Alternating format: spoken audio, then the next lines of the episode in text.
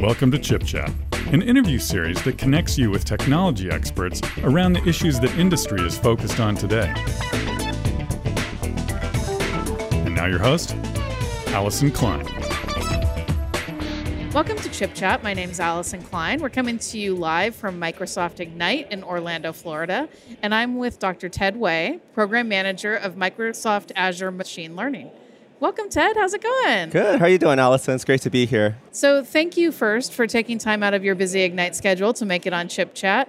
Why don't you just start with an introduction of your role at Microsoft and how that relates to the themes at Ignite this week? Sure. I'm a senior program manager on the Azure Machine Learning team. And so our team builds an end-to-end, enterprise-grade, compliant data science platform. And so what we're doing at Ignite is really focusing on the intelligent cloud and the intelligent edge. And so how do we enable you to be able to build AI models, deploy them to the cloud and edge, and then make them run super fast? Now, Microsoft has been on the forefront of AI innovation. You guys have been talking about the solutions that you've been delivering to market for quite a while. Tell me about how Microsoft approaches machine learning and building out infrastructure and algorithms to deliver this capability to your customers. Yeah, so Microsoft approaches it from a holistic perspective. So you think about all the things that you need for effective AI.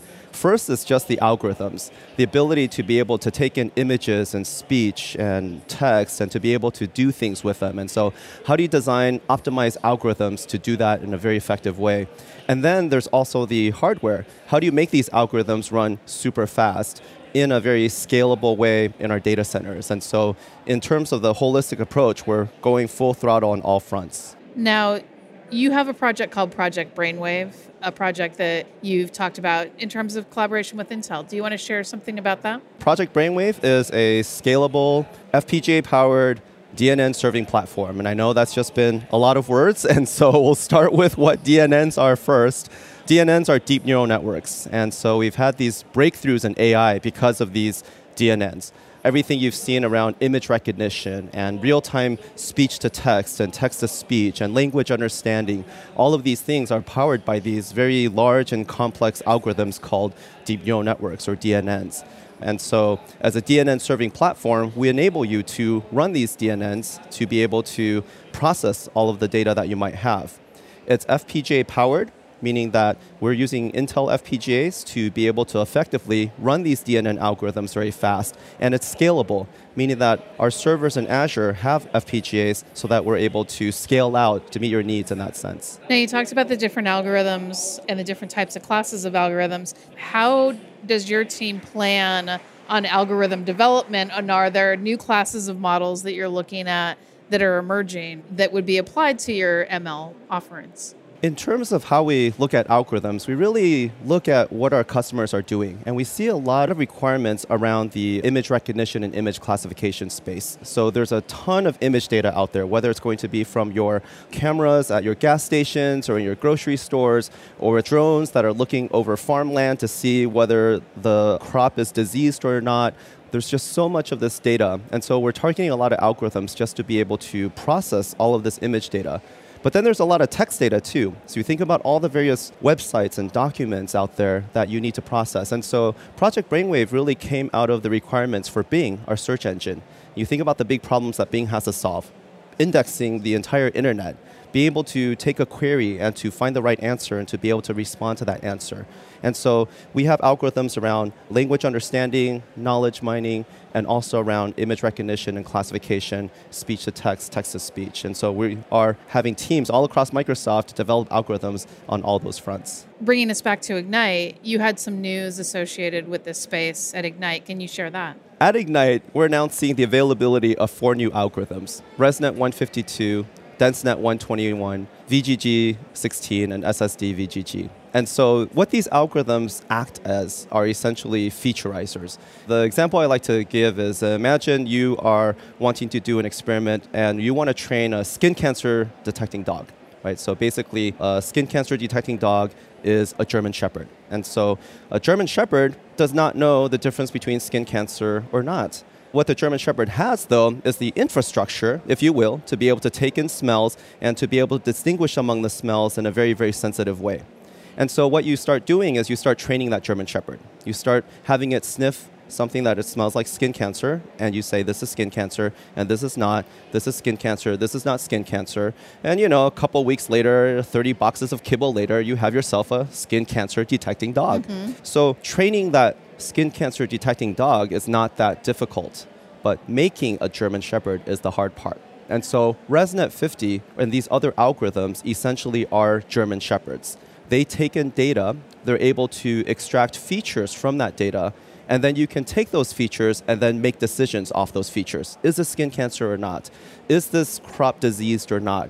Do I see fire in this gas station or not? So these are the things that you can do with these algorithms, and that's why they're so effective as featurizers today. But is ResNet-50 as cuddly as a German Shepherd is the real question. Unfortunately not. So you'll still need a German Shepherd to provide that cuddly part. We just provide the cost and performance benefits of a ResNet-50 on FPGAs. That's fantastic. I also heard that in your session yesterday, you talked about new technology, about safe driving. Can you talk about that? Yeah, so you think about all of the ways in which DNNs are used in things like autonomous vehicles, or even just helping drivers today. Imagine a camera that would be able to detect whether your eyes are drooping, or whether your mouth is just yawning, or whether you're doing things like holding up a cell phone and detecting that there's a distraction.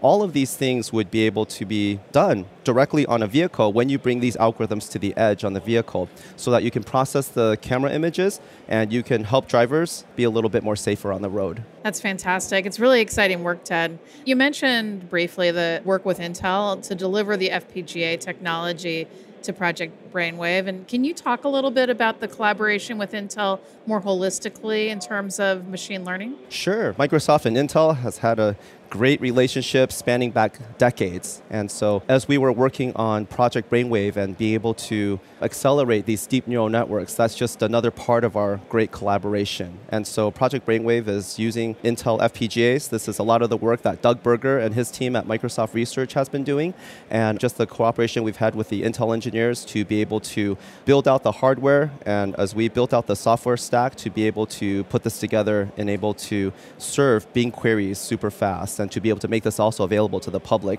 We've had a great working relationship in that sense. When you look at the trade-off in terms of performance of the ultra-high end and the ultra-low end, how have you worked with Intel to deliver the right suite of technologies to address that, and how are you delivering that to customers? Yeah, so when we deliver the acceleration in our data centers, we have a suite of chips that are available, everything spanning from CPUs and GPUs and FPGAs.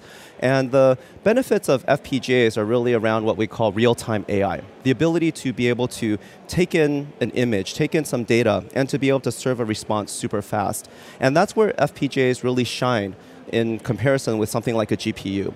So a GPU is great for high batch workloads, meaning if you have a million images and you want to process all of them, GPUs do a lot of things in parallel, and they're able to get you really, really high throughput. But the trade-off is latency. So when you send in data, you're not getting a response as fast as you would be getting from an FPGA. And you think about real-time AI applications where you might have images coming in from that security camera, or you might have images coming in from that satellite. You don't want to wait for 128 images before you can process that. You want to be able to take an image from the manufacturing floor, identify whether there's a manufacturing defect, and then take action on that rather than queuing it up. So that gives us a good comparison of GPU and FPGA, but how about some of the other alternatives that are hitting the market, like TPU? TPUs are positioned for training deep neural networks, and we are positioning FPGAs for inferencing and scoring. So the use case is a little bit different in the sense that if you want to train a model, TPUs are great, GPUs are great, but for ultra-fast inferencing, I would recommend the FPGAs that are available on Azure. Some of the information that we've seen on the publicly available websites are that TPUs running ResNet-50 have a latency of more than 10 milliseconds, whereas Microsoft Research has gotten ResNet-50 on an FPGA down to less than 2 milliseconds. So you think about the performance improvement of that from a serving perspective and also from a pricing perspective. We're able to offer you to inference a million images for about 21 cents with our preview pricing. Now, of course, TPUs are more versatile. They can run more things right now, but we are adding more and more every day. What has the response been at Ignite about these new models, and what are you hearing from customers in terms of taking that next step with AI? We've seen a lot of excitement just from the ability to have these new models, because each of these models are slightly different. Some of them might be more effective and more accurate than other models. So when we launched that build, ResNet-50 was a great featureizer, but then it was a little bit restrictive. So now we give customers more options, and then as we go further down the road, we want to give more and more flexibility for customers to be able to start bringing in their own custom models. And as companies are thinking about how they're going to integrate AI, another piece of this is just all that data preparation part. And so what I would encourage everybody to do is to think about the holistic end-to-end process, starting from gathering data and data preparation and all of that before being able to do something effective with that data. That's so exciting. Ted, thank you so much for your time today. I've only got one more question for you. Where should folks go to find out more about the offerings Microsoft has in the machine learning space and engage with Microsoft in getting started? Everything people need to know will be on aka.ms/RTAI. RTAI for real-time AI. So just go to that website and you'll be able to learn more about Project Brainwave and be able to sign up and try it out. Fantastic. Thanks for being here today. Great. Thank you so much, Allison. Visit ChipChat online at intel.com/chipchat. And for more information on data center technologies, visit intel.com/bigdata, intel.com/cloud, and intel.com/datacenter optimization.